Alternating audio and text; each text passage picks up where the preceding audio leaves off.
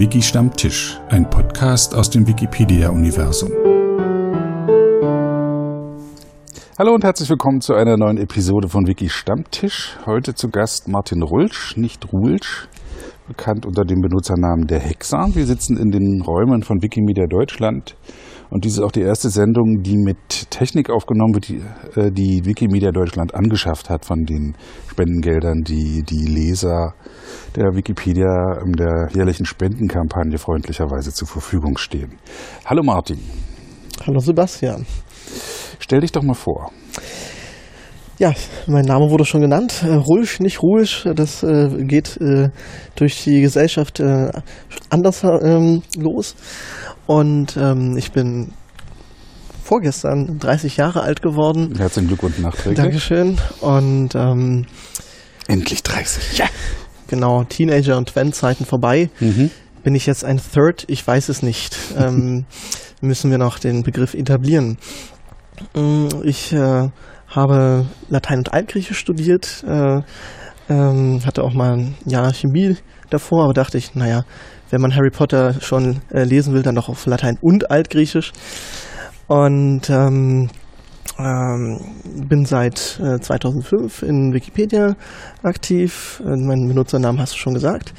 Äh, der Hexer, das äh, hat nichts zu tun mit irgendwelchen Zauberern, sondern mit dem Roman von Edgar Wallace, äh, The Ringer, beziehungsweise auf Deutsch Der Hexer. Das heißt, ich bin Mörder.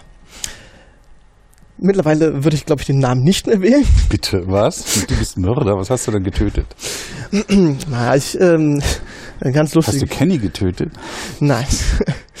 ähm, ich habe bisher noch niemanden getötet, außer vielleicht äh, ein paar Bakterien, wenn ich jetzt mit der mhm. Hand quasi durch die Luft, Luft äh, greife. Äh, schon wieder ein paar. Das tut mir auch sehr leid. Ähm, ich äh, habe äh, im Sommerurlaub 2004 oder 2005 ähm, meine Bücher ausgelesen gehabt und dann ein Dreiband quasi von ähm, meinem Vater gegriffen. Ich hätte also auch das Gasthaus an der Themse oder der grüne Bogenschütze heißen können. Aber ich fand dann doch den Hexer eher eine, äh, eine listige Person. Ich habe seitdem das Buch ähm, über zehn Jahre nicht gelesen und habe, ähm, glaube im vergangenen Jahr ähm, mich nochmal durchgerungen, ähm, reinzuschauen, ob denn das wirklich so toll war, der Hexer. Ähm, ja, also ich glaube, ich würde ja. etwas anderes äh, wählen heute zur Lektüre, ähm, so. aber auch geprägt eben durch mein, mein sehr literaturwissenschaftliches Studium. Mhm. Mit Wikipedia habe ich ähm, eigentlich in diesem Bereich wenig angefangen. Äh, ich äh, habe äh, im Musikbereich mich zunächst engagiert. Wie alt warst du da, als du angefangen hast? 18. Ich war Stimmt, niemals minderjährig, ich bin kein jung Wikipedianer gewesen. Niemals gewesen, ja. Nee. Aber da kommen wir auch noch dazu, jung Wikipedianer, genau. Und ähm, Musikbereich relativ langsam vorangegangen und dann gab es so März 2006 den Bruch, wo zum ersten Mal jemand äh, in einem Artikel, den ich beobachtet habe, vandaliert hat. Und ich wusste einfach nicht, wie man das meldet und wie man dagegen vorgeht, habe mich anderen Personen dazu ausgetauscht. Und ähm, dann war, war die Person doch schon gesperrt. Da habe ich gedacht, das kann doch nicht sein. Wir arbeiten alle äh, fleißig, konstruktiv am Projekt und irgendwelche Personen von außerhalb kommen und ähm, versuchen das zu äh, kaputt zu machen. Und äh, quasi seit über zehn Jahren verfolgt mich genau dieses Thema, eben ähm, die, den Artikelbestand zu beschützen, ähm, den Autorinnen und Autoren den Rücken freizuhalten, dass sie sich auf ihre Tätigkeiten äh, konzentrieren können und ähm, dass ich eher so im Hintergrund ein bisschen werkele und ähm, versuche Sachen zu bewegen oder ähm, meine Hände drüber zu halten und ja. Ist das, das jetzt deine Haupttätigkeit in, auf, im Wikipedia-Umfeld, so im Hintergrund zu Hausmeistern? In meinem ehrenamtlichen Feld schon, genau. Hm. Also, es, ähm, also bist nicht mehr der große Artikelautor, sondern eher Genau, der war ich noch nie. Also ich habe mhm. also verhältnismäßig für jemanden, der äh, wahrscheinlich, äh, also der seit über elf Jahren dabei ist, mm, also eine zweistellige Anzahl an Artikeln selbst erstellt, ähm, ein paar mehr selbstverständlich noch verbessert. Also wirklich ähm, große Würfe, würde ich sagen, ähm, waren das drei, drei große Artikel, die, an denen ich auch mehrere Wochen bzw. Monate gesessen habe. Dann aber tatsächlich zu meinem äh, Studienfeld. Also es war äh, die Ilias, die, das erste Großepos ähm, der, der griechischen Literatur äh, von Homer, ähm, Laokon, der trojanische Schlangenpriester und ähm, die Verfassungsdebatte bei Herodot, ein, ein sehr spannendes Kapitel der allgemeinen Verfassungsgeschichte. Und ähm, ansonsten eigentlich in allen Bereichen tätig, Fotograf. Äh, äh das habe ich erst über Wikipedia so entdeckt. 2008 gab es hier in Berlin einen ähm, Fotoworkshop und hatte schon eine einigermaßen gute Digitalkamera für die damalige Zeit. Aber wurde dann doch quasi überzeugt, dass das ähm, besser, wahrscheinlich sinnvoller wäre. Und habe dann ähm, 2009 muss das dann gewesen sein, am 6.2., einen Tag vor meinem Geburtstag, eine große Kamera gekauft, die, äh, um jetzt mal Product Placement zu machen, eine Nikon D90 und ähm, der fotografiere ich äh, bis heute. Was macht man auf so einem Fotoworkshop? Ja, zum einen ähm, sich erstmal mit der Technik selbst beschäftigen. Das ist ja. ja also da waren erfahrene Fotografen und genau. die war, also war auch richtig mit dem Dozenten oder?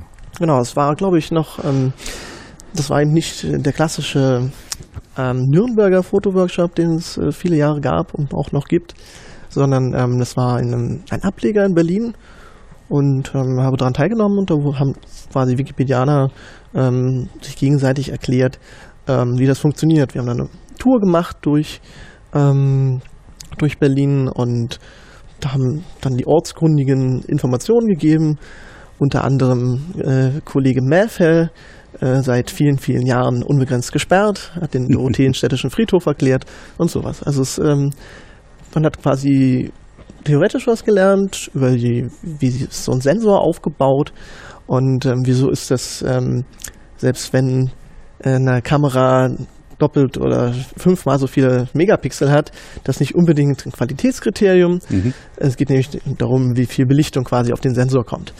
Und ähm, also wie viel der aufnehmen also kann. Also wurden technische Hintergründe genau. erklärt, genau. wie man die Kamera richtig genau. hält, mit beiden Händen nämlich. Ja. Ja. Genau, und immer, immer sicher und mhm. wie rum man die Hände hält, wenn man es hochkant hält und so, mhm. äh, um auch mehr Sicherheit zu haben. Und dann eben äh, praktisch durch die Gegend gelaufen und haben äh, dann fotografiert und das dann auch ausgewertet. Mhm. Fand ich toll. Und ja, das ist so ein größeres Feld, was mich dann seitdem ähm, befolgt, äh, verfolgt hat im ehrenamtlichen Bereich. Ich glaube aber, deine Frage zielte auch ab, ähm, ob ich dann noch etwas anderes tue neben meinem ehrenamtli äh, ehrenamtlichen Engagement für Wikipedia. Ja, ich bin ähm, äh, seit 2006 Vereinsmitglied bei Wikimedia Deutschland, dem Förderverein ähm, der deutschsprachigen Wikipedia und freien Wissens allgemein. Ähm, und ähm, war dort in verschiedenen Funktionen tätig, im Community-Ausschuss 2011 bis 2013 auch ähm, Community-Ausschuss, was ist das? Da gab es ein Förderbudget, mhm. ähm, das äh, quasi für größere Projekte angedacht war. Und ähm, das, der Ausschuss wurde verschiedentlich besetzt und ich war da als ein Community-Repräsentant dabei.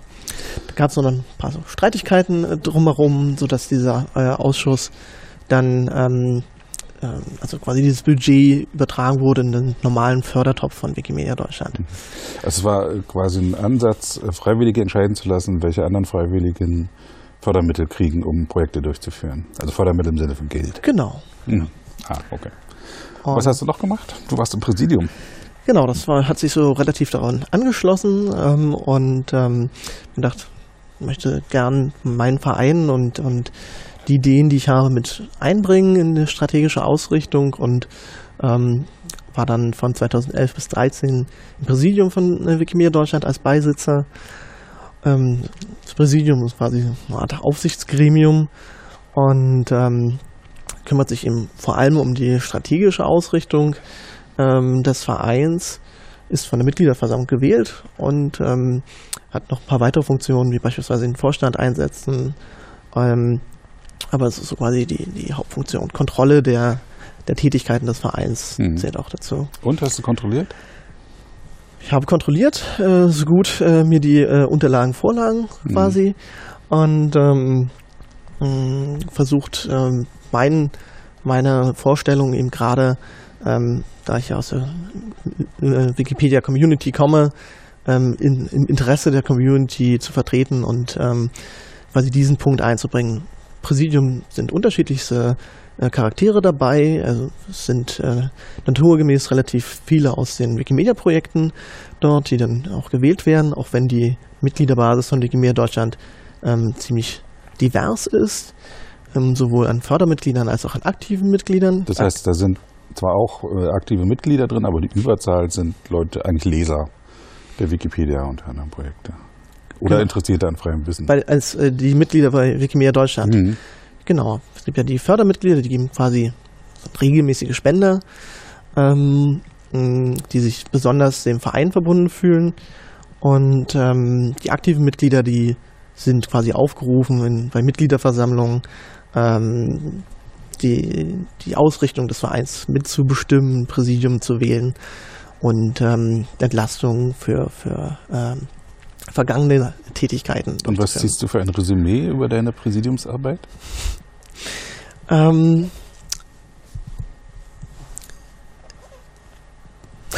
eine sehr gute Frage. Es war, war keine leichte Zeit. Ähm, ähm, das liegt da auch daran, dass Wikimedia Deutschland eben, als ich, genau als ich angefangen hatte, ins Präsidium, mit dem Präsidium mh, 2011 einen Wandel in der Struktur hatte.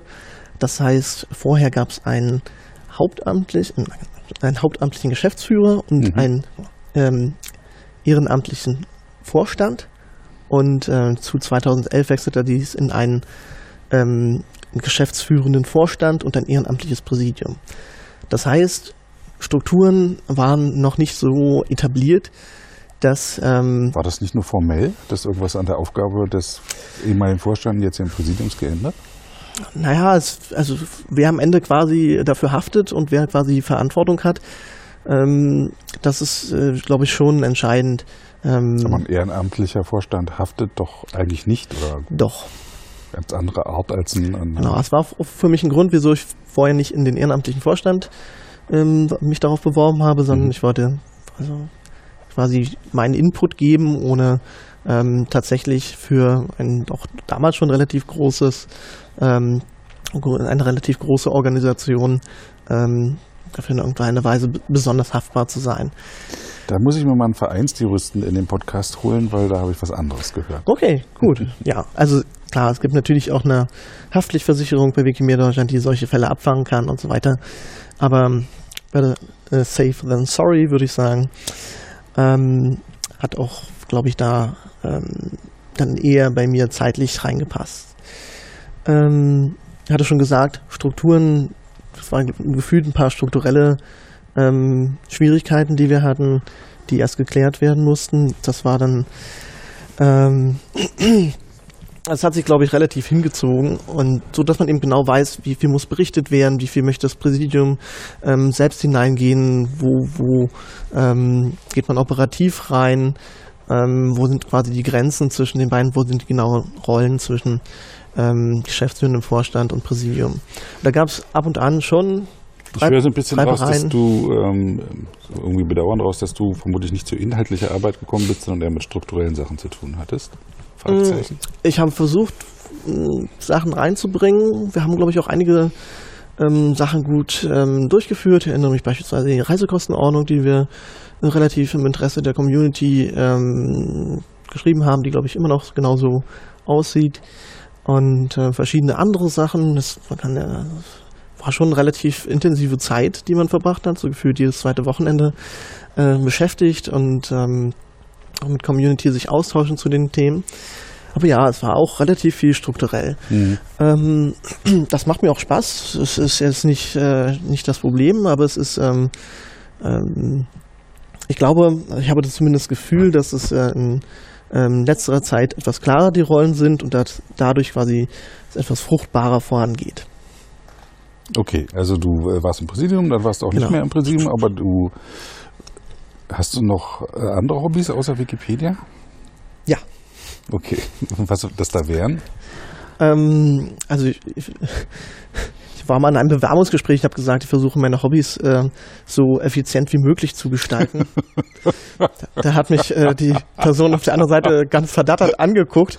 Aber Hobby, da muss man doch äh, quasi locker lassen und einfach so und dann macht man, geht man irgendwie hin oder so. Also ich möchte auch in meinen Hobbys quasi gut sein und vorankommen und ähm, da meine Erfahrungen machen und, und weitergeben. Bist du ein Streber? Ja, da nehme ich kein Blatt vor den Mund. In der Schule auch schon? Ja, Warst du eher dann der Außenseiter oder war das anders? war eher der Außenseiter, genau, aber ich habe, wenn dann jemand ähm, Nachhilfe brauchte oder so, dann, Dann warst du konnte man mich Freund. fragen. Ja. Mhm. Nee, also das habe ich auch gern gemacht, also dann, so war das jetzt nicht gemeint. Mhm. Ähm, äh, Hilfsbereitschaft ist, glaube ich, so ein allgemeines, äh, allgemeiner roter Faden Mhm. in meinem Leben. Ähm, Was, wa- also ja, was hast du Hobby? Hobby, genau. Mhm. Bei Hobbys waren wir. Ähm, deswegen, ich versuche auch so Sachen zu kombinieren. Ich zeige sehr gern meine Stadt. Mhm. Ähm, äh, und ähm, da Privat natürlich jetzt oder machst du das Stadtführer? Nee, privat. Das Mhm. heißt, wenn halt Und Berlin ist deine Stadt. Du genau. klingst aber nicht wie ein Berliner. Es jetzt- liegt daran, dass meine Mutter Germanistik studiert hat hauen und mir mich jede Menge dazu, Leute das um die Ohren, aber du hast, ähm, ich höre jedenfalls kein Berlin raus. Also wenn du willst, kann ich auch Berlinern, das ist überhaupt kein Problem. Wirkt aufgesetzt.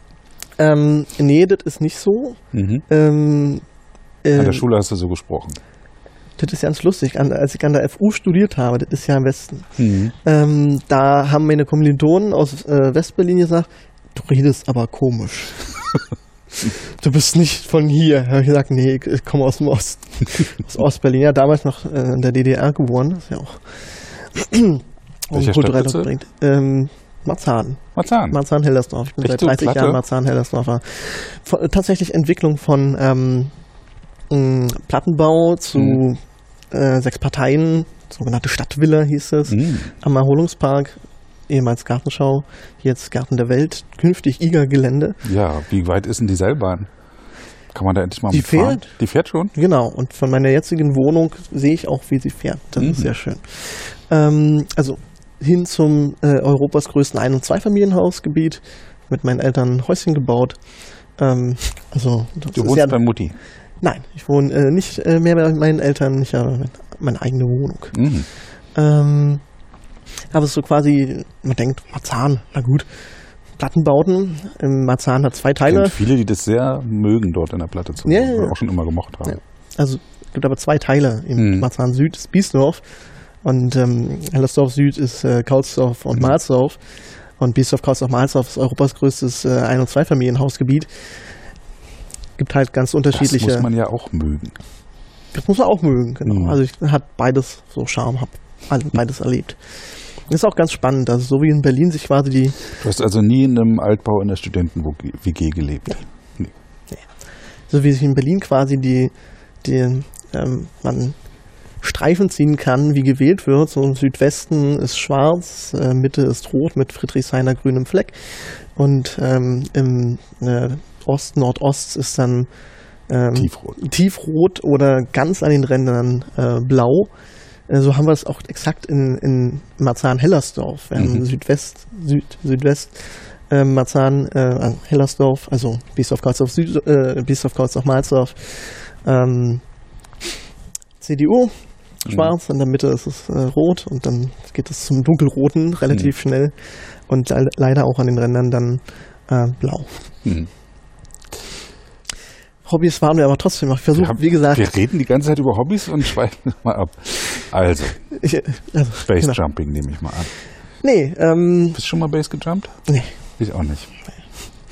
Ich, Wer äh, sich in Gefahr begibt, kommt darin um, sage ich mir dann immer. ähm, ich habe mir eher ein etwas ruhigeres, sanfteres Hobby zum Ausgleich gesucht von einem Wikipedia und Wikimedia äh, Gi- Gitarrenspiel, Mhm. das ich an der Schule ähm, gelernt habe, wo ein Mitschüler von, äh, von mir gesagt hat, ach, immer dieses äh, Keyboard spielen, was wir an der, an der Schule lernen, ich bringe euch jetzt Gitarre spielen bei. Konnte die Lehrerin überzeugen und dann konnten wir alle dort Gitarre spielen. Hab das dann für einen kurzen Zeitraum am Anfang meines Studiums ähm, vernachlässigt, aber dann quasi schon seit ähm, über zehn Jahren spiele ich naja, jeden Tag ist vielleicht übertrieben, aber also, immer wenn es eine Gelegenheit gibt und ähm, äh, spiele ich dann ein wenig. Jetzt ähm, mit äh, Fulltime-Job äh, und ähm, kommen wir jetzt zum nächsten Thema. ähm, Fulltime-Job ähm, ist natürlich schwierig, zumal auch mein Mietvertrag sagt, dass ich nach 19 Uhr keinen äh, Lärm mehr machen soll. Das heißt, die E-Gitarre, die ich habe, kann ich nur leise spielen oder mit Kopfhörern. Oh Mann. Und die, die, die Kann ich nur ein ähm, Passivhaus ähm, im, im ersten Obergeschoss empfehlen.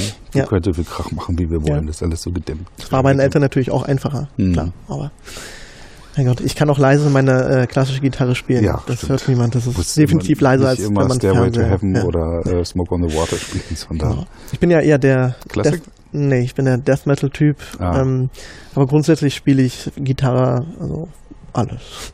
Was irgendwie. Also ich mag Gitarrenklang und ähm, In der Wikipedia bist du, ähm, äh, hast du aber gesagt, Hausmeisterjob, aber das geht ja bis rauf zum Steward und auch international. Erzähl mal da ein bisschen was von. Genau, also ich hatte ja schon kurz erwähnt, dass ich irgendwie in die Vandalismusbekämpfungsecke gekommen bin. Genau, also Vandalismusbekämpfung. Ähm, dann äh, erklär mal, was ein Steward macht. Ich glaube, das weiß, weiß ich, habe ich wieder vergessen. Du hast mir das noch nicht mal erklärt. So und international dann auch wieder die Zusammenarbeit klappt. Ja. Genau, also ich, ähm, Vandalismusbekämpfung, ähm, also wenn Personen destruktiv Wikipedia verändern, ähm, Person X ist doof oder die, sowas reinschreiben oder irgendwelche Jahreszahlen fälschen, dann ähm, gibt es Personen, die sich ähm, zum Hobby gemacht haben, genau dies zu beobachten ähm, und zu verhindern. Beobachten zurückzusetzen. alle Artikel sozusagen, letzte Änderungen oder sowas. Genau, sie schauen, Mhm. also zum Teil macht man das über die Beobachtungsliste, aber größtenteils geht man in die Spezialseite letzte Änderung, wo wirklich jede Änderung angezeigt wird. Da gibt es natürlich verschiedene Tools und Werkzeuge, wo man das filtern kann und äh, dass ich das vereinfachen kann. Äh, Kleinigkeiten habe ich auch selbst äh, programmiert, um mir das Leben einfacher zu machen. Ähm, und ähm, so, über diesen Weg quasi, dass ich auch selbst aktiv dagegen vorgehen kann, indem man ähm, wiederkehrende Störenfriede sperrt oder auch Seiten schützt. Ähm, wurde ich Administrator in der deutschsprachigen Wikipedia ähm, im Oktober 2006 und hatte eigentlich vor, mal nur so vier Tage in die englischsprachige Wikipedia zu schauen, habe einen kleinen Blogbeitrag dazu geschrieben. Ähm, wie merkwürdig das da drüben quasi ist ja jedes Projekt unterschiedlich aufgebaut mit unterschiedlicher äh, Struktur und Kultur. Und ähm, irgendwie hat mich das doch gereizt. Und dann war ich quasi, bin ich ein bisschen hängen geblieben in der englischsprachigen Wikipedia. Und ein Kollege aus äh, äh, damals Leipzig ähm, meinte dann, naja, das gibt es ja auch international. Also gut, deutschsprachige Wikipedia gab es, glaube ich, damals auch so zwei, äh, zwei, 250 Admins. In der englischsprachigen Wiki- Wikipedia gab es da 1500, als ich Admin wurde. Ich dachte, hm, naja, vielleicht kann ich mich auch irgendwo anders einbringen, wo noch mehr mein, meine Hilfe quasi ähm, und Unterstützung sinnvoll ist. Und äh, dann habe ich geschaut ins Internationale. Ja, die, es, gibt, es gab damals, glaube ich, 700, 750 Wikimedia-Projekte. Wir sind jetzt bei rund 900. Und ähm, nur so 100, 150 sind wirklich groß und so eigenständig, dass sie sich komplett selbst verwalten können. 900 Wikimedia-Projekte. Ich meine, so viele Sprachen gibt es ja gar nicht. Wie, wie kommt man auf 900? Also es gibt ungefähr 2200 Sprachen, Stimmt, ja. aber ähm, Stimmt, ich hatte jetzt die Staatenanzahl. Das sind ja 100 irgendwas. Das, genau, sind 110. 200 plus, Mhm. ähm, knapp. Ähm, Stimmt, Sprachen gibt es ja viel mehr. Ich Dummerchen. Hm. Genau. Also in- Aber und Sprachversionen, wie viel gibt es da jetzt von der Wikipedia? von der Wikipedia gibt es ähm, um die 295, müsste Mhm. jetzt die genaue Gut, Zahl jetzt aber, jetzt aber sind wir bei 900. Das kommt wie? Genau, es gibt ja nicht nur Wikipedia als Enzyklopädie, es gibt ja Schwesterprojekte äh, darüber hinaus. Ähm, und auch die gibt es in unterschiedlichen Sprachen. Ähm, das heißt Wiktionary beispielsweise als Wörterbuch oder Wikisource für Quellen, ähm, Wikiquote für Zitate und so etwas. Und das gibt's nicht, also es gibt es in deutscher Sprache, es gibt es Und dann jeweils auch, noch eine Sprachversion. Genau. Ja. genau. Nur bei Wikidata ist das anders. Da gibt es nur ein Projekt. Genau, es gibt übergreifende Projekte, die Die ähm, Commons und Wikidata. Genau. Und um als Und? drittes zu nennen, ähm, das, wo, wo ich mich dann engagiert habe, quasi sogenannte Meta-Wiki. Mhm. Ähm, das ist eines der ersten Wikis, das entstanden ist, ähm, gar nicht so äh, groß bekannt, ähm, war ein Auslagerungsort der englischsprachigen Wikipedia von Regeln und Richtlinien. Das heißt, es sind, wenn man heute dort durchstöbert, findet man dort noch äh, relativ lustige Essays und Anekdoten aus, aus den Frühzeiten der Wikimedia-Projekte, also besonders der englischsprachigen Wikipedia. Fundgrube für Historiker. Ja. Und das hat sich so, das MetaWiki als Vorgestern hat mich jemand gefragt, wie eigentlich MediaWiki, die Software, zu ihrem Blumen Sonnenblumen-Logo gekommen ist. Und das ist tatsächlich erhalten geblieben. Es gab Ja. einen Logo-Wettbewerb für die Wikipedia, da hat der Puzzleboy Boy Ja. gewonnen. Damals noch in einer farbigen Version. Mhm. Zweiter und mit ist Klingonisch. Die Sprachversion gibt es nicht mehr. also klingonisches äh, Omega, genau. Ja. Oder klingonisches O. Dann das zweite Logo, was damals zweitplatziert war, das ist das Logo von der Wikimedia Foundation geworden. Und das drittplatzierte ist das mit der Sonnenblume, das hat Erik Ja. Möller gestaltet, mit einem Foto von einer Französin, der Name fällt mir nicht ein, die auch im Präsidium von der Wikimedia Foundation war. Und das ist jetzt das MediaWiki-Logo. Mhm. Ja, ähm, Ja, Genau. genau. Aber du bist Stuart, das heißt, ihr seid so ein Geheimbund, der äh, sich Livrees anzieht und immer in den Seitengängen der Wikipedia-Projekt, Wikimedia-Projekte genau, so, wir haben trifft. immer so orangene Jacken, auf denen steht Orange, Stuart Ach, drauf. das sind ja. die. Ja, ich dachte Ja, da mal, das sei hier die, die Stadtreinigung, aber nein. Ja, genau, also das MetaWiki ist quasi so das internationale Organisationswiki und ähm, wenn irgendwie in kleineren Sprachversionen ähm, irgendwie Not am Mann ist oder irgendwie administratives Eingreifen ist, geht man halt zu diesem Organisationsplatz und ähm, bekommt dort Hilfe. Man bekommt dort Hilfe vor allem von sogenannten Stewards. mhm. Ähm, mit D übrigens in dem Fall. Stuart.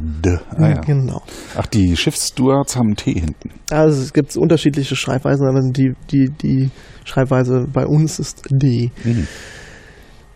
Wurden quasi eingesetzt ursprünglich ähm, als ähm, Auslagerung von ähm, zur Entlastung von Entwicklerinnen und Entwicklern der Wikimedia Foundation.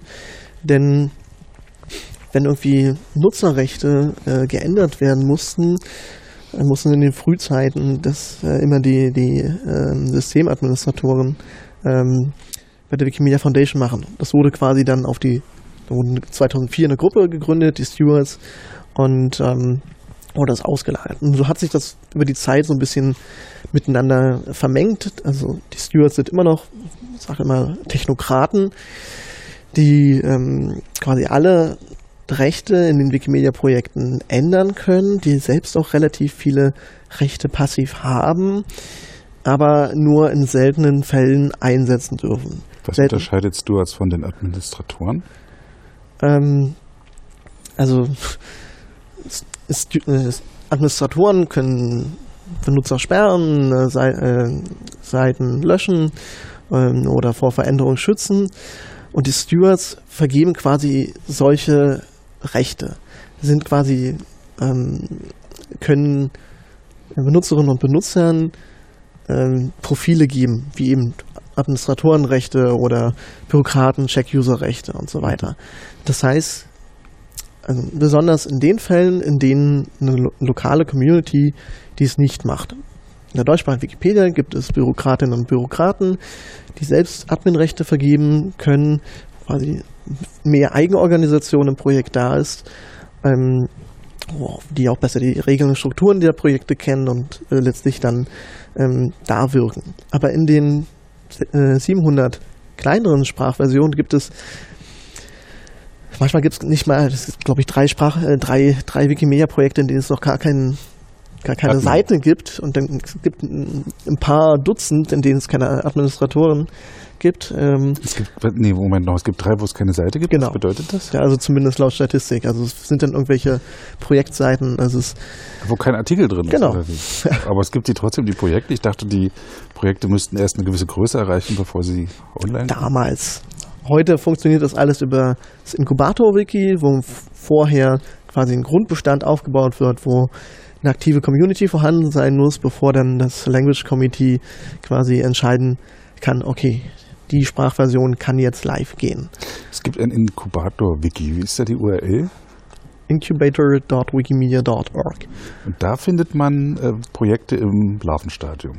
Genau, zum Beispiel die altgriechischsprachige Wikipedia ähm, wird voraussichtlich Von dir- immer die von dort dir sein. betrieben. Nein, ich habe da noch nicht äh, gearbeitet. Mhm. Ähm, die wird voraussichtlich nicht äh, in offizielle Sprachversion werden, da das Language Committee sich gesagt hat, na gut, Latein haben wir jetzt schon irgendwie als tote Sprache, pseudo-tote Sprache ähm, genehmigt. Klingonisch wurde beispielsweise ähm, ähm, wieder rausgeworfen, auch Tokipona. Ähm, aber wir nehmen keine toten Sprachen auf. Weil sich keine ausreichende Community bildet oder warum nicht? Da kannst du gern dich äh, mit den deutschsprachigen Ah, Language Committee äh, Mitgliedern unterhalten. Letztlich, ähm, also die anderen Prämissen, es muss halt eine aktive Community sein und ähm, es muss, sollten schon Inhalte da sein, dass es irgendwas bringt. Ja, also ich kann das schon nachvollziehen, dass man quasi sagt, ähm, wenn alle, wenn es niemand wirklich gibt, der das muttersprachlich hat und für den andere Sprachen nur so Beiwerk sind, ähm, dann ist es schon schwierig. Ähm, ich beschäftige mich ja auch viel mit kleinen Sprachen und auch Mhm. mit den Dialekten in Deutschland, mit den Dialektsprachversionen wie niedersorbische Wikipedia, obersorbische Wikipedia, Da habe ich neulich mal saterfriesische Also, und so weiter. die haben zwar einen gewissen Artikelbestand, Ja. aber die Edits, die sind sehr spärlich gesät. Genau, aber es ist für sie ähm, die, eine, also quasi die einzige Möglichkeit, die Sprache in dieser Form A zu konservieren, weiter lebendig zu halten und ähm, ähm, quasi Literatur zu schaffen. Es, äh, Verlage drucken äh, wahrscheinlich das auch nicht so intensiv. Ähm, für die ähm, Dialekte, in denen es keine Grammatiken gibt, Mhm. ähm, ist es natürlich noch etwas schwieriger. Ähm, und so gibt es eben die unterschiedlichen Status ähm, der Dialektsprachversion. Gibt es da eigentlich irgendwie irgendwen, irgendwas, was so eine Communities fördert, im Sinne von nicht Geld geben, sondern die hegt und pflegt? Oder müssen die das immer selber machen? Diese Community, diese kleinen Sprachen-Communities. Ähm, also ich war bei Vorträgen zu, zu den sorbischen Wikipedias, bei, bei verschiedenen ähm, Konferenzen und ich gl- äh, glaube mich erinnern zu können, dass dort ähm, Thema war, dass äh, man schon mit, mit Vereinen, die die Sprache unterstützen, dann zumindest in Kontakt ist. Aber wahrscheinlich werden dort auch die Ressourcen nicht ausreichen, um dann eben das äh, zu groß voranzubringen. Hm. Ähm, Das hängt also immer vom Engagement der Einzelnen ab, Ja. die sie an der Wikipedia als Autor Genau. arbeiten. Ah, okay. Vielleicht nochmal kurz zurück zu den Stewards. Also, Ja, gerne. genau, wir, wir, wir Mit D, wie Rod Stewart. Tonight, tonight.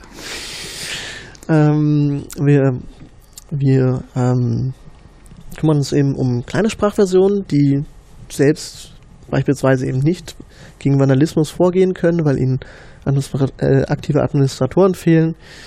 Ähm, wir kümmern uns aber auch um ähm, sogenannte höhere äh, Benutzerrechte wie ähm, Check-User-Oversight-Rechte, also I hinter IP, also die IP-Adressen hinter Benutzerkonten bei Missbrauch ähm, anschauen oder besonders ähm, besonders intensive Löschung von, also Entfernung von Inhalten, ähm, die missbräuchlich sind, Intensive Löschung heißt, dass Administratoren ähm, die nicht mehr sehen können. Bearbeitungen ähm, schon löschen können, aber sie sind dann nicht wirklich vom Server gelöscht, sondern sind nur unsichtbar. Sie machen sie eigentlich nur unsichtbar. Genau, also Und ein Steward oder wahrscheinlich ein Bürokrat in der deutschsprachigen Wikipedia kann es tief löschen oder, oder nur der ein Steward? Oversighter. Ein Oversighter. quasi- gibt auch noch Oversighter. Genau, Oversighter bzw. Suppressor, da gab es eine Namensänderung vor, vor ein paar Jahren. Und die Ähm, Oversighter heißen jetzt Suppressor. also die, ähm, die Funktion, die sie ausüben, ja. Also es Mhm. gibt nicht mehr die Spezialseite Oversight, aber der Name ist weiter geblieben. Gebrauch. Ah, okay. Ähm, Nee, nochmal, jetzt verliere ich den Faden. Es gibt Administratoren, Bürokraten, Suppressor und Stewards. Und Check-User. Und Check-User. Ja, und es gibt noch ein paar andere wie Schiedsgerichtsmitglieder. Lass uns von Stewards reden. Lass uns von Stewards reden. Genau. Das Problem ist, wenn wir von Stewards reden, reden wir letztlich über alle Benutzergruppen, Mhm. denn Weil? Stewards ähm, theoretisch jede Funktion einnehmen können. Hm. Mm, In dem Moment, wo quasi ein lokales Projekt nicht selbst diese Funktion übernehmen kann, Mhm. weil Personen nicht da sind oder gerade ein Notfall ist und so etwas. Ähm, sonst, wenn die, wenn die, wenn es ähm, in den Wikimedia-Projekten ähm, Personen gibt, die das ausüben können, treten Stewards dort nicht ein. Mhm. Ähm, beispielsweise ist äh, so als Checks, äh, Check and Balances System ein, eingeführt worden, dass Bürokraten Adminrechte vergeben, lokal, aber Stewards fast ausschließlich Adminrechte entziehen. Mhm. Sodass eben nicht irgendwie ein Bürokrat ähm, einfach wild äh, irgendwelchen äh, Vandalen und Trollen ähm, Adminrechte geben kann und die dann noch mehr Schaden zufügen, sondern und er das quasi auch wieder entziehen kann und ähm, äh, das quasi nicht, nicht, nicht groß auffällt, sondern dass da schon ähm, halt eine Kontrolle stattfindet. Ähm, und dass auch ein Bürokrat nicht einfach äh, quasi die anderen Admins entrechten kann und ähm, dann quasi nur noch selbst ähm, diese Funktion ausüben kann. Ähm, ja. Stewards sind ähm, nicht, also sollen keine, sollen nicht keine Entscheidungen treffen, also sollen nicht sagen, okay, dieser Admin ist jetzt doof, der Mhm. er verliert jetzt seine Adminrechte, sondern es muss vorher ein Konsens in den lokalen Communities über das, was ähm, quasi die Stewards machen sollen, äh, ent entstanden sein. Ähm, setzen quasi Sachen um. Mhm. Genau. Das funktioniert natürlich äh, in gewissen Rahmen und in gewissen Grenzen. Ähm, das heißt, äh, manchmal, also manchmal ist es auch nicht ganz klar. Wir versuchen uns aber zumindest rauszuhalten aus inhaltlichen und persönlichen Konflikten. Mhm. Ähm, das ist in manchen Sprachversionen sogar so, dass dann tatsächlich die, die Projekte dann gehemmt werden, dadurch, dass es zwei oder drei, kann kann man tatsächlich so sagen, verfeindete Pa- äh, Parteien gibt, die ähm, ähm, Schwierigkeiten bereiten. Das ist ähm, muss jetzt nicht unbedingt äh, so etwas sein wie ähm, in der portugiesischen Wikipedia, wo das portugiesische Portugiesisch und das brasilianische Portugiesisch so einen kleinen Konflikt haben. Ach so? Ähm, das ist beispielsweise auch im, zwischen den verschiedenen Stelle ich mir aber auch schwierig vor, weil die schon Ja. abweichen voneinander, die Genau. Sprachen und dann. Ja, wir haben ja auch den Jänner in der deutschsprachigen Wikipedia. Und das war ja auch der Grund, wieso beispielsweise in der spanischsprachigen Also Wikipedia. Jänner als österreichisches Wort Ja. für Januar. Genau. Mhm. Oder also war auch der Grund, wieso in der spanischsprachigen Wikipedia ähm, relativ früh eine Abspaltung des spanischen Teils stattgefunden hat und vor allem die lateinamerikanische Community das Projekt ähm, vorangetrieben haben, sodass es für die aus Spanien kommenden ähm, Editoren relativ schwierig war, da quasi einen Stand zu finden. Ähm, Also wirklich, die Abtrennung der spanischen Community passiert ja wegen der Auseinandersetzung um Werbung in der Wikipedia. Die haben dann die äh, Wikipedia Libre oder sowas gegründet. äh, Enzyklopädie. Ja, Enzyklopädia Libre, Ja, genau. Ach so, und die, die ist dann aber eingegangen, mangels Genau. Ja. Teilnahme. Dafür, es gab ja immer noch die spanischsprachige Mhm. Wikipedia, die aber Genau. dann südamerikanisch dominiert war. Aha. Klar, es ist ja auch die größere Sprachcommunity, ist Mhm. irgendwie nachvollziehbar. Ja. Und die Stewards waren da auch verwickelt. Also dann als Wir, sind da, wir sind da nicht verwickelt. Ähm, und das war auch vor den Zeiten, bevor die Stewards so ein bisschen bekannter und wurden und auch eher so, mh, wenn irgendwas international mehrere Projekte betrifft, dann muss man ja irgendjemanden fragen. Es gibt kein globales Schiedsgericht oder ähm, Konfliktlöse-Gremium. Ähm, es gibt halt nur die Stewards. Und die sind eigentlich wirklich für irgendwie irgendwelche Benutzerrechte zuständig und nicht für inhaltliche Konflikte. Das heißt, ähm, auch wenn das manchmal von ihnen quasi gewünscht wird, Mhm. ähm, Sie so, hätten gerne einen Richter, aber genau, ihr sie, seid nur die Henker. Die Hexer. Ähm, so dass eben beispielsweise ein Konflikt zwischen der tschechischen und ähm, slowakischen Wikipedia, da gibt es immer wieder ähm, Streitigkeiten untereinander, auch zwischen der serbischen, kroatischen und serbokroatischen Wikipedia. wie kann es denn Streiten zwischen zwei Projekten geben? Also Tschechisch und Slowakisch sind doch zwei verschiedene Sprachen.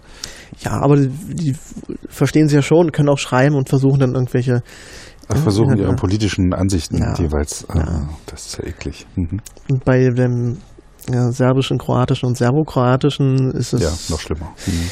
Ja, also sowas gibt's dann und das wird dann eben auch ins MetaWiki getragen. Da gibt's dann sogenannten Request for Commons, ein Meinungsbild, wo die sich dann austauschen und man es quasi niemand gibt, der da eine Entscheidung trifft. Das kann, könnte rein theoretisch jeder Meta-Admin und wahrscheinlich auch jeder Steward machen.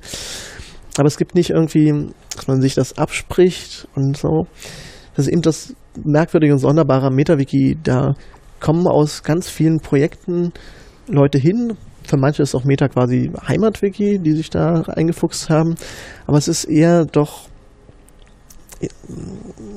ein loser Bund.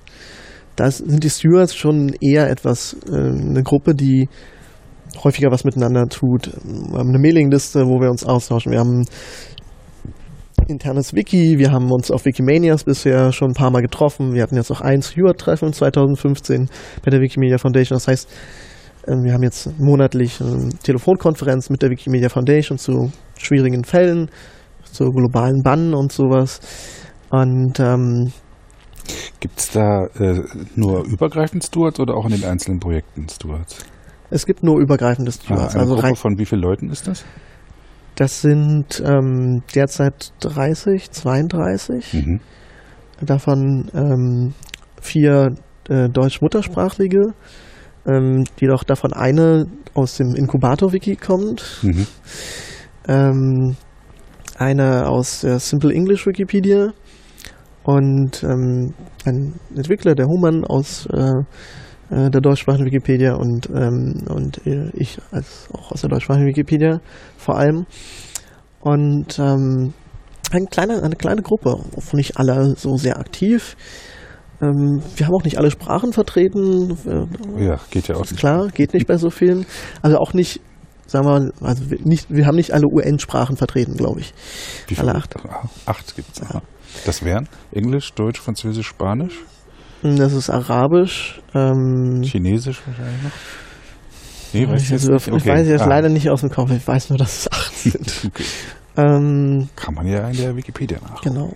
Ich hatte mal eine kleine Statistik dazu gemacht, welche von den großen Sprachversionen, welche Personen uns fehlen. Das war, glaube ich, wir haben auch kein Koreanisch dabei, mhm. Japanisch ist auch nicht dabei.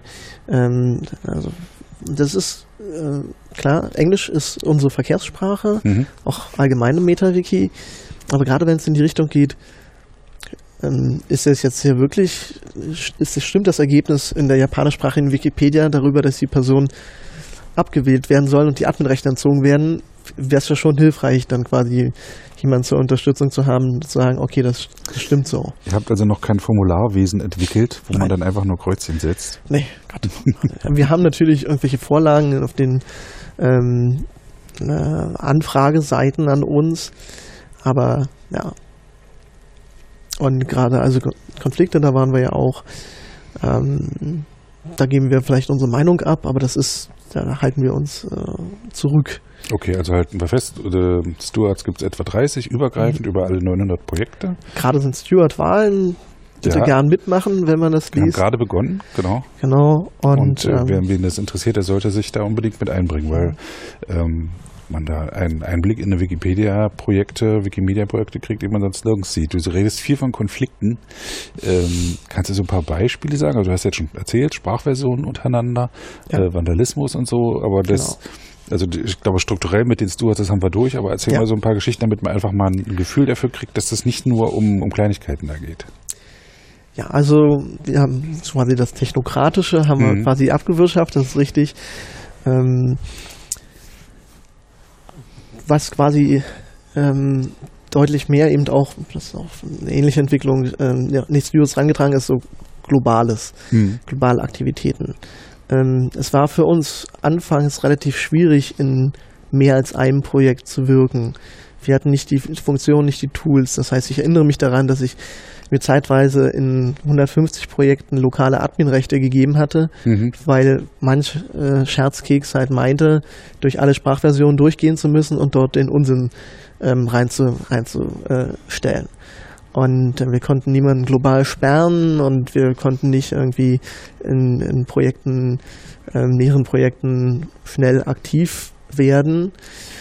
Und das hat sich glücklicherweise durch verschiedene Sachen geändert. Ähm, Also technische Sachen. Genau, da- technische Sachen, wie beispielsweise globale Benutzerkonten wurden 2008 so halbwegs eingeführt. Ich habe mich dann dafür engagiert 2013, 14, dass jetzt tatsächlich auch alle Konten global werden und das ohne ähm, äh, gro zu großen ohne zu großen Lasten für einzelne Community-Mitglieder. Genau, das kann ich mich erinnern. Das wurde Ja. sehr gut begleitet von Community Management.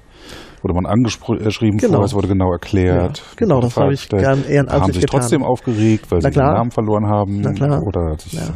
noch ein DE dranhängen mussten, so, aber im Großen und Ganzen Genau. ist es sauber über die Bühne gegangen. Genau, dafür, dass wir zweieinhalb Millionen äh, Umbenennungen durchführen mussten. Ähm, genau, ich war, hatte mich quasi selbst für zuständig erklärt, die aktivsten Leute anzuschreiben und denen meine persönliche äh, Hilfe anzubieten. Ähm, genau sowas. Dadurch also vorher waren es ja lauter einzelne Projekte Ja. und man konnte in den einzelnen Projekten auch unterschiedliche Benutzernamen haben. genau Das heißt, wenn jetzt ein globales äh, ähm, Konto Mhm. eingeführt wird, trat auf, dass jemand äh, seinen Benutzer hatte Mhm. und allen Wikipedias Mhm. dann auch diesen Benutzernamen hat, Ja. bis auf eine, weil jemand anders sich so genannt hatte. Doch. zum Beispiel genau. Das hat, das wurde jetzt quasi aus, auseinandergewirtschaftet Mhm. Ähm, und, und so, dass alle damit leben können. Das Ja. war zumindest die Absicht. Also das Wenn heißt, mal irgendwer ein internationales Projekt startet, fangt damit an, überall die Währung gleich zu machen, die Benutzernamen gleich zu machen, die Datumsformate abzuklären, die Zeitzonen abzuklären. Naja, die Wikimedia-Projekte sind halt auch gewachsen. Wer hätte Hm. denn am Anfang gedacht, dass das irgendwann mal 900 Projekte Ja, sein niemand. würden? Ich hatte selbst auch angefangen, als ich mich ins Internationale bewegt hatte. Na, ich nehme, ich übersetze halt meinen Benutzernamen der Hexer in ähm, die jeweiligen Sprachen. Ich hieß zuerst in der englischsprachigen Wikipedia The Wizard, Mhm. weil The Warlock nicht mehr ähm, da war, Mhm. ähm, verfügbar war. El Magico, Magico in, in der ähm, spanischsprachigen Wikipedia und äh, Magus in der, in der lateinischen. Und dann fiel mir so ein, als ich irgendwie in die äh, kroatische, äh, Quatsch, in die koreanische gehen sollte, dass ich die Sprache gar nicht kann. Und dann ist mir irgendwie aufgefallen, dass äh, dieses Konzept vielleicht doch äh, verbesserungswürdig ist. Und dann habe ich mich äh, quasi sehr schnell in äh, überall in der Hexer umbenennen lassen. Mhm. Und den Namen auch äh, global gesichert schon durch Der Hexer auch ohne Leerzeichen zwischen der und Hexer, ne? Genau, ich möchte also ähm, War das dass- damals schon möglich, ein Leerzeichen? Ja, das war damals möglich. Das war Als eine ich bewusste Entscheidung. 2003 ging es noch nicht. Ah. Und ich hatte, äh, war dann einer der ersten, wo Hm. die ein Leerzeichen noch Naja. hingekriegt haben. Nee, ich habe mich explizit dafür entschieden, weil ich äh, weder einen Unterstrich noch ein Plus noch ein Prozent 20 oder ein, Hm. ein normales Leerzeichen, also die, mir ging es da um die Enkodierung, dass man Hm. das irgendwie, ähm, dass man, dass das nicht das Problem sein soll. Alles klar. Ähm, genau, wir waren bei, bei globalen Sachen und dadurch waren, wurden dann Sachen auf einmal möglich wie globale Benutzerseiten, globale Benachrichtigungen, die Echo-Notifications beispielsweise und, und solche Sachen. Ähm, Dadurch war, wurde es auch notwendig, dass nicht mehr lokal Konten umbenannt werden, sondern global. Das heißt, globale Umbenenner mussten eingeführt werden, die Gruppe. Ähm, da war ich auch mit beteiligt. Gut, aber erzähl mal Genau, jetzt so genau, jetzt aus was, was, erzähl mal schreckliche Genau, Sachen. genau. Ich erzähle jetzt mal schreckliche Sachen, denn ähm, dadurch, dass es, also ich glaube jetzt die So global bisschen Boulevard muss konstruktiven, jetzt auch genau, mal sein hier im Podcast, Die- nicht so die- ernst. die, die global konstruktiven Sachen quasi Mhm. erwähnt und die, die Hintergründe. Und ähm, den globalen Vandalismus habe hab ich schon angesprochen. Ich erinnere mich eben an, an die Zeiten, in denen irgendwelche Spambots äh, äh, Index.php-Seiten gespammt haben durch diverse Projekte. Und das ging ähm, irgendwie immer weiter. Und dadurch, durch die, neuen, durch die neuen Tools ist es mittlerweile uns etwas erleichtert, ähm, dagegen vorzugehen. Ähm, daran sind aber auch die quasi die Probleme gewachsen. Mhm. Ähm, heute sind wir eher bei Fällen wie ähm, es gibt immer noch Spambots, die und Benutzerinnen und oder Benutzer, die tausende beleidigende Benutzerkonten anlegen, die wir dann sperren und verstecken müssen. Beleidigende Benutzerkonten, was ist das? Na, da ist dann da, der Hexer ist, ähm, ist nehmen wir jetzt was Freundliches, ähm, Steuerhinterzieher oder sowas. Mhm. Ähm, wir können auch andere Ach, die Sachen schreiben Beleidigungen machen. in den Benutzernamen rein. Genau. Ah. Und versuchen dann dadurch Invasionsgeschichten den Namen zu platzieren oder an anderen Stellen. Und wir haben quasi die Möglichkeit, diese Namen zu verstecken als Stewards. Mhm. Und ähm, das sind quasi Sachen, die noch relativ, also die uns jeden Tag begegnen. Also es sind nicht nur Beleidigungen, zum Beispiel könnte dann auch drinstehen, der Hexer heißt jetzt Martin Rulsch, das ist jetzt Mhm. nicht so hundertprozentig bekannt im, in den Wikimedia-Projekten, äh, vielen schon. Ähm, und wohnt in Berlin. Und jetzt könnte ich auch noch sagen, wo, mache ich jetzt aber hier nicht im Mhm. Podcast. Ähm, solche Fälle haben wir schon sehr lang Mhm. und die sind auch sehr unangenehm. Aber da haben wir durch die neuen Tools deutlich bessere Eingriffsmöglichkeiten. Ähm, jetzt sind es eher bei uns äh, solche Themen, wirkliche große Problemfälle, die auch ins echte Leben wirken. Ähm, äh, Themen wie, naja, es melden sich Personen an, die möchten gern mit jüngeren Wikipedianerinnen und Wikipedianern Austausch pflegen. Oder ähm, Also sexuelle mhm, genau. Ziemlich offensichtlich dann. Mhm. ähm, auch nicht so oft, aber auch, auch das gab es schon. Mhm. Ähm, auch ähm, ja, Urheberrechtsverletzungen, sowas, also Kleinigkeiten. Kleinig, keine, Ja, ja. keine Kleinigkeiten, aber im Aber- Verhältnis. ähm, und wir hatten auch mal jemanden, der diverse äh, Passwörter gehackt hat ähm, und quasi dann auch mit anderen Konten agiert hat und Unsinn getrieben hat. Ähm, und ähm, Personen, die dann äh, quasi zu äh, Echtleben-Treffen gehen und dort Frauen belästigen oder äh, andere Personen belästigen oder sich unmöglich auf, aufführen ähm, oder das auch im, online in der Wikipedia machen. Also was hat das äh, jetzt mit deiner Arbeit zu tun, wenn die zu also die gehen zu Wikipedianer treffen, so wie Stammtischer Genau, und ja. beleidigen da die Leute. Und wie wirkt sich das aus auf dein, also hat das jetzt mit dir zu tun? Wie kommst du da ins Spiel? Ja, also zum, zum einen, also es gibt verschiedene ähm, Möglichkeiten dagegen zu, vorzugehen, natürlich in den lokalen Projekten. Mhm. Ähm, es ist aber so, dass Personen auch da, äh, quasi das Recht ähm, zur Teilnahme an, den, an allen Wikimedia-Projekten verwirken können durch einen sogenannten globalen Bann. Da gibt es zwei Instanzen, die diesen quasi ein- und umsetzen.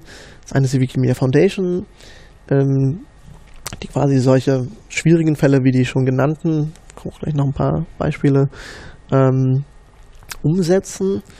Und dann gibt es eben auch auf Meta die Möglichkeit, dass man quasi eine globale Umfrage startet, wo die globale Community daran teilnehmen kann, soll diese Person gebannt werden. Und das setzen quasi die Stewards um. Mhm. Ähm, die Entscheidung trifft die Community und wir versuchen das so ein bisschen mit durchzusetzen. Ähm, und ähm, da gab es dann eben auch Fälle von, dass Personen, dass diese Personen, die, die der echten Personen, die dahinter stehen, dann eigene Blogs geschrieben haben und dort Personen als äh, Kinderschänder bezeichnet haben oder als äh, was auch immer. Und ähm, gab es auch Personen, die quasi Personen hinterher schnüffeln, versuchen die realen Identitäten herauszufinden und denen auch Drohbriefe schreiben, so etwas. Personen, die angedroht haben, ich treffe dich beim nächsten ähm, Wikipedia, äh, bei der nächsten Wikipedia-Veranstaltung, verfolge dich nach Hause und mal schauen, ob es dann, dann deiner ähm, Familie noch gut gehen wird und so etwas. Also richtig krasse Fälle. Mhm. In anderen Kulturen geht es dann noch, noch äh, drastischer, dass ähm, dort dann ähm, quasi politische Kontrahenten eingeschüchtert werden durch ähm, Folter beispielsweise und ähm, das Mit der Androhung von Folter. Mh, wahrscheinlich auch Durchführung, ja. Politische Kontrahenten über, über zu Themen in der Wikipedia. Genau. Und dann geht man dorthin und foltert den, weil der da was Falsches reingeschrieben Ja. hat. Oh. Andere Länder, andere Sitten, ja. Hm. Schlimm. Also es sind Fälle, die ähm, dann wahrscheinlich eher nicht bei uns landen, sondern bei der Wikimedia Foundation Hm. und also uns als Stewards der Wikimedia Foundation und die eben schauen, also es kann sich online verfehlen, man kann sich auch offline verfehlen und manchmal auch in beiden, so dass man dann schaut, ähm, dass äh, dass die Personen dann tatsächlich nicht mehr mitwirken dürfen. Und Mhm. in dem Moment, wo quasi so ein globaler Bann ausgesprochen wird, haben ähm, Foundation respektive Wikimedia Stewards auch mehr Möglichkeiten, ähm, gegen Nachfolgekonten, die sogenannten Socken, vorzugehen. Ich kann eben schauen, sind das dieselben Profile? Das heißt also Personen, nachdem sie gebannt Ja. waren, legen einfach neuen, neuen Account an. Genau, Und ein ist ein schöner Euphemismus. ähm, viele Hunderte, okay. Tausende, ja. Echt, ja. Und äh, ihr könnt es aber irgendwie rausfinden. Oder versucht es rauszufinden. Genau, wir versuchen das Ich auszufinden. will auch nochmal äh, auf den Punkt jetzt, äh, wo es auf persönliche Angriffe geht. Ähm, ich weiß, dass die Foundation da auch Kontakte mit den örtlichen Behörden aufnimmt, wenn das zu so, Genau. wenn so Sachen Ja. zur Kenntnis kommen. Ja, Man kann sich auch direkt an die wenden, die haben auch eine Seite, wo man sowas Genau. melden kann und da Genau. Hilfe und Unterstützung kriegt. genau. Das heißt also, Und sachkundige Unterstützung. Ja. es gibt die äh, 24-7 äh, Hotline, hätte ich jetzt gesagt, 24-7 Mailadresse emergency at Ja, äh, jemand wikimedia.org, wo wirklich, wirklich Nochmal sagen? emergency at, äh, at wikimedia.org, Mhm. ähm, wo tatsächlich rund um die Uhr ähm, erreichbar sind. Die Mitarbeiter der Wikimedia Foundation sind ja auch über den Globus verteilt, das heißt, also sie können das tatsächlich abdecken, ähm, sodass ähm, schwierige Sachen auch angesprochen werden können. Es gibt ab und an natürlich auch irgendwie Selbstmordandrohungen, äh, Androhungen, die werden zum Teil lokal dann eben dann die Polizei weitergegeben. Das können ja auch, können auch jede Wikipedianerin jeder Wikipedianer machen. An, in Bundesländern, denen es schon Online-Wachen gibt, natürlich etwas einfacher. NRW ist, äh, glaube ich, immer noch die beste äh, Instanz, dass man vielleicht auch da das meldet und dann an andere, die reichen das dann weiter an, an andere Bundesländer. Ähm, ja, also als Steward hat man ähm, dadurch, dass man sehr viele erweiterte Rechte hat, ähm, häufiger mit richtig schwierigen Fällen zu tun. Ähm, Wie verarbeitet man sowas? Macht ihr so eine Supervision oder musst du allein damit fertig werden? ähm, das ist, also wir haben keine Supervision, wir sind aber mittlerweile bei der Foundation ähm, anerkannt und im Fokus, dass ähm, wir eine relativ wichtige Gruppe sind. Hm. ähm, die, um die man sich auch besonders kümmert, mit der man auch besonders gut zusammenarbeitet. Hm. Das heißt, wir haben ein ziemlich gutes Verhältnis zur Wikimedia Foundation. Ähm, wir haben monatlich eine Telefonkonferenz, wo wir uns austauschen, wo solche schwierigen Fälle dann auch gegebenenfalls besprochen werden können. Ähm, und ähm, gab echt Lebentreffen und wir treffen uns jetzt auch wieder zur Wikimedia Conference.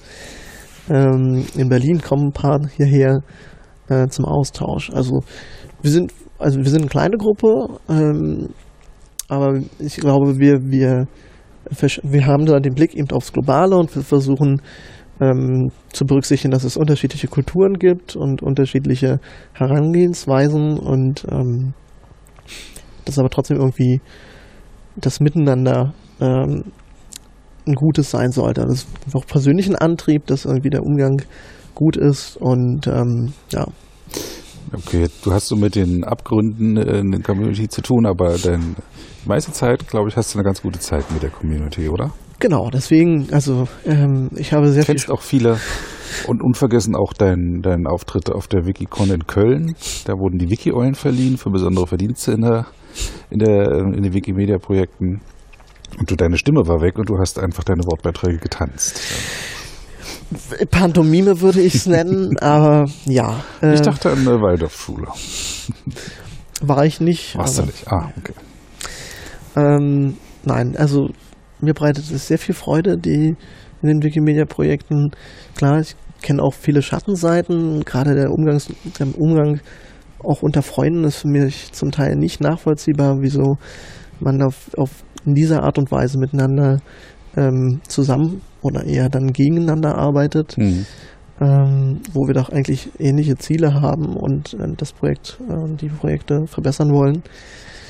Ähm, und ähm, aber tatsächlich, also ich finde es sehr spannend, sich auch mit Wikipedianerinnen und Wikipedianern zu beschäftigen, mit der Wikipedia allgemein. Dadurch, dass ich eben global aktiv bin, versuche ich auch so einen globalen Blick zu haben, auch auf die verschiedenen Chapter, die es bei uns gibt und die, äh, die, die nationalen Fördervereine und so weiter, da irgendwie, wie das funktioniert. Also ich finde das total spannend auch, also ein Blick, ein Metablick auf, auf die Wikimedia-Projekte. Mhm. Ähm, Du kennst auch viele Deutschsprachige Genau. zumindest persönlich. Und das, deswegen, also ich finde es total spannend, zu, zu Treffen zu gehen und Personen kennenzulernen, auch neue Personen kennenzulernen, Freundschaften zu schließen dort ähm, mit Personen, die ähnliche Interessen haben. Und äh, mein bester Kumpel ist Wikipedianer ja, äh, und ähm, auch aus den Altertumswissenschaften kommt. Und ähm, es ist ähm, immer wieder eine Freude. Ich, ich sammle Personen quasi. Hm. Ich sammle, sammle zwar auch Pokémon, aber ich, ich sammle auch Wikipedianer und Wikipedianer wie Pokémon. Ach, diese Online, dieses Online-Spiel jetzt? Genau, Ah. Wie heißt das? Pokémon Go. Pokémon Go, genau. Ja. Um nochmal Product Placement zu machen. ähm, mh, neben den ganzen Wiki-Products, die wir hier platziert haben. Äh, gut, dafür ist der Wiki-Stammtisch ja da. Mm, Und ich dokumentiere, wo ich Personen getroffen habe, weil das für mich so eine Erinnerungsstütze ist. Dann weiß ich, ich habe mit denen quasi da und dort dies und das erlebt und ähm, es sind für mich Erinnerungen, schöne Erinnerungen an, an Veranstaltungen, an coole Projekte. Ich meine, ich habe über 200 verschiedene Veranstaltungen besucht im Rahmen der, äh, meiner Wiki-Tätigkeit. Hm. Ähm, und ähm, von Stammtischen über Konferenzen zu welchen Workshops Und, Wiki-Picknicks. und Wiki-Picknicks. Ja. Ja. Und ähm, verschiedene nächste wird auch diesem Jahr, wird wieder Hm. in diesem Jahr ein Wiki-Picknick in Berlin geben. super. Sehr schön. Gestern waren nämlich die Damen von den, wie heißt die, interkulturellen Gärten, Da. interkultureller Rosengarten. Rosengarten, Ja. Rosenduftgarten heißt Rosen, es. oh ja. Hier und haben sich zeigen lassen, ganz interessiert, wie das mit der Mhm. Wikipedia geht. Du warst ja auch kurz noch da. Genau. Ja, ich kam nach, nach der. Arbeit noch ein bisschen äh, um die Ecke. Genau, apropos Arbeit, du hast ja dein Hobby zum Beruf gemacht. Genau. Ähm, können wir auch noch, das ist natürlich ein großes, großes Feld. Wir haben ja ein großes schon. Feld. Nee, jetzt haben wir schon eine Stunde rum. Hm, ich ähm, weiß noch etliche Themen, ähm, ähm, über die ich die mit dir sprechen wollte. Ich würde mal sagen, dass du der Erste bist, der eine zweite Sendung kriegt. Oha. ja, das ist. Mit, mit Sigo van Dijk werde ich das auch noch machen, weil Mhm. ich hinterher noch erfahren habe, was der noch alles macht, Mhm. außer der, dem, worüber wir im Podcast gesprochen Mhm. haben. Nee, ähm, ich, tatsächlich mache ich jetzt einen Cut einfach, weil die Leute auch immer schimpfen, wenn die Sendungen zu lange sind, weil sie dann, also eine Stunde schaffen sie immer auf Hinfahrt und Mhm. Rückfahrt auf Arbeit, Ja. aber das, du verstehst das, ja, ich will dich nicht rausschmeißen, ich, ähm, sondern ähm, okay. die verschieben. Ja. Ja. Hast du ein gutes Gefühl von der Sendung jetzt so? Ja, also, ja, auf jeden Fall.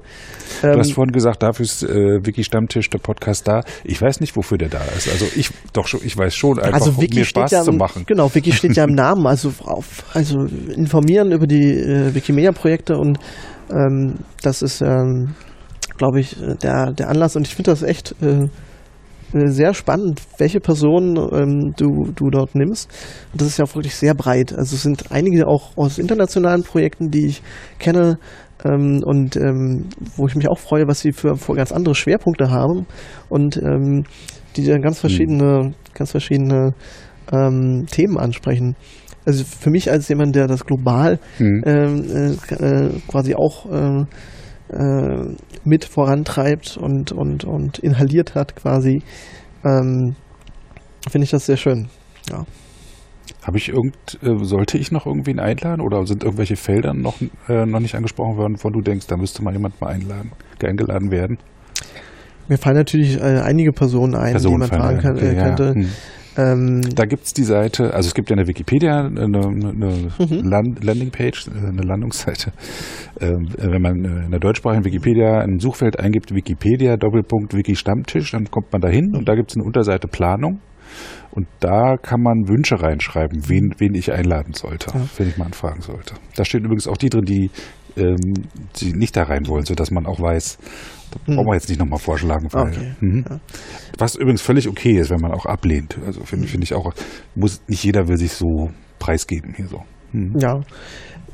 War ja schon ab und an in der Presse, äh, mit der Presse in Kontakt und ähm, äh, ich habe ja schon gesagt, mir bereitet es sehr viel Freude, sich auch äh, allgemein damit zu beschäftigen, wie funktionieren denn eigentlich diese Wikimedia-Projekte und ähm, wieso machen Leute mit und ähm, äh, wie kann man auch vielleicht Stimmt, die neue dazu bekommen. Die Genau. Arndtfrage. Warum machst du mit? Was ist deine Motivation, da mitzumachen? Was war sie damals? Was ist sie heute? Hat sie sich verändert? Also ich, äh, Fresse habe ich immer gesagt und das ist auch die Wahrheit. Mhm. Ist, ich finde, das ist das sinnvollste Hobby der Welt, ähm, weil man kann sich mit Themen beschäftigen, die einen interessieren ähm, und dazu Wissen zusammentragen und das nicht nur für sich behalten, sondern auch gleichzeitig andere, anderen quasi ein bisschen was erklären und, und äh, beibringen. Kommt die, ich habe mein Studium auf Lehramt äh, bestritten, dann die pädagogische Ader durch. Mhm. Ähm, und ähm, ja, das äh, finde ich, finde ich sehr sinnvoll. Und für mich persönlich ist es eben auch sehr sinnvoll, nochmal quasi die, die vierte Wand zu durchbrechen und das alles von außen nochmal sich anzuschauen, ähm, wie funktioniert denn das eigentlich. Deswegen finde ich es auch spannend, Personen kennenzulernen und auch mit, Wiki-Forschern quasi, Wikipedisten, ähm, ähm, wie die da das ansehen, ob die da wirklich, ob die auch sich das deckt, meine Wahrnehmung mit ihren und ähm, Jakob Voss habe ich demnächst hier. im ah, super, sehr schön. Ja. Und dann sicherlich bin ich auch dran. Hm. Gut, also in der nächsten Sendung mit dir werden wir darüber sprechen, über Jungwikipedianer auf jeden Mhm. Fall. Das müssen wir. Dann müssen, musst du mir erklären, warum du noch nicht ähm, Altsprachenprofessor in Heidelberg bist. Ähm, dann äh, ist die Frage, warum du so, so fest an Berlin haftest und nicht mal ein Jahr irgendwo arbeitest, ganz woanders. Hm. Und äh, dann äh, auf jeden Fall interessiert mich deine Mitarbeit bei Wikimedia Deutschland. Ja, also da können, können die Hörer jetzt äh, gespannt sein und können sagen, okay, die zweite Sendung lohnt sich auf jeden Fall. Da hast Mit Martin alias der Cliffhanger quasi. Genau. und wenn die Sendung nie kommt, dann äh, hören sie doch alle anderen Episoden, weil sie immer hoffen, jetzt kommt der Martin. Ne? Echt geschickt gemacht. Ja, ich danke dir für das Gespräch. Ja, ja gerne. Du musst jetzt auch gleich zum nächsten Termin weiter. Oh, ja, wahrscheinlich. Mhm. Na dann frohes Schaffen. Danke. Und tschüss. Tschüss.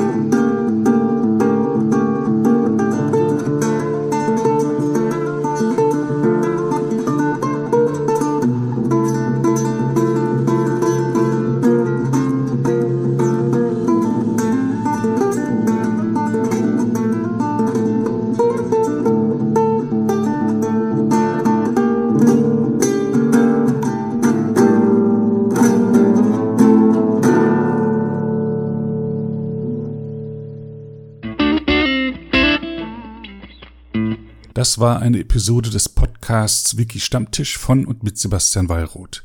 Die Episode steht unter der Lizenz Creative Commons Namensnennung 4.0, abgekürzt CC by 4.0. Diese Lizenz erlaubt Ihnen erstens, die Episode zu teilen, also das Material in jedwedem Format oder Medium zu vervielfältigen und weiter zu verbreiten. Zweitens dürfen Sie die Episode bearbeiten, also das Material remixen, verändern und darauf aufbauen, und zwar für beliebige Zwecke, sogar kommerzielle. Ich als Lizenzgeber kann diese Freiheiten nicht widerrufen, solange Sie sich an die Lizenzbedingungen halten. Die Lizenzbedingungen lauten, Erstens, Sie müssen als Urhebernamen Wiki Stammtisch, Sebastian Wallroth angeben. Zweitens, Sie müssen die Lizenz CC BY 4.0 angeben. Drittens müssen Sie, wenn möglich, einen Link zur Lizenz beifügen. Viertens müssen Sie angeben, ob Änderungen vorgenommen wurden.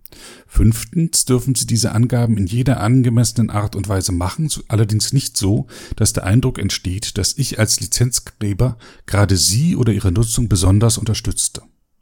Zuletzt dürfen sie sechstens keine zusätzlichen Klauseln oder technischen Verfahren einsetzen, die anderen rechtlich irgendetwas untersagen, was diese Lizenz erlaubt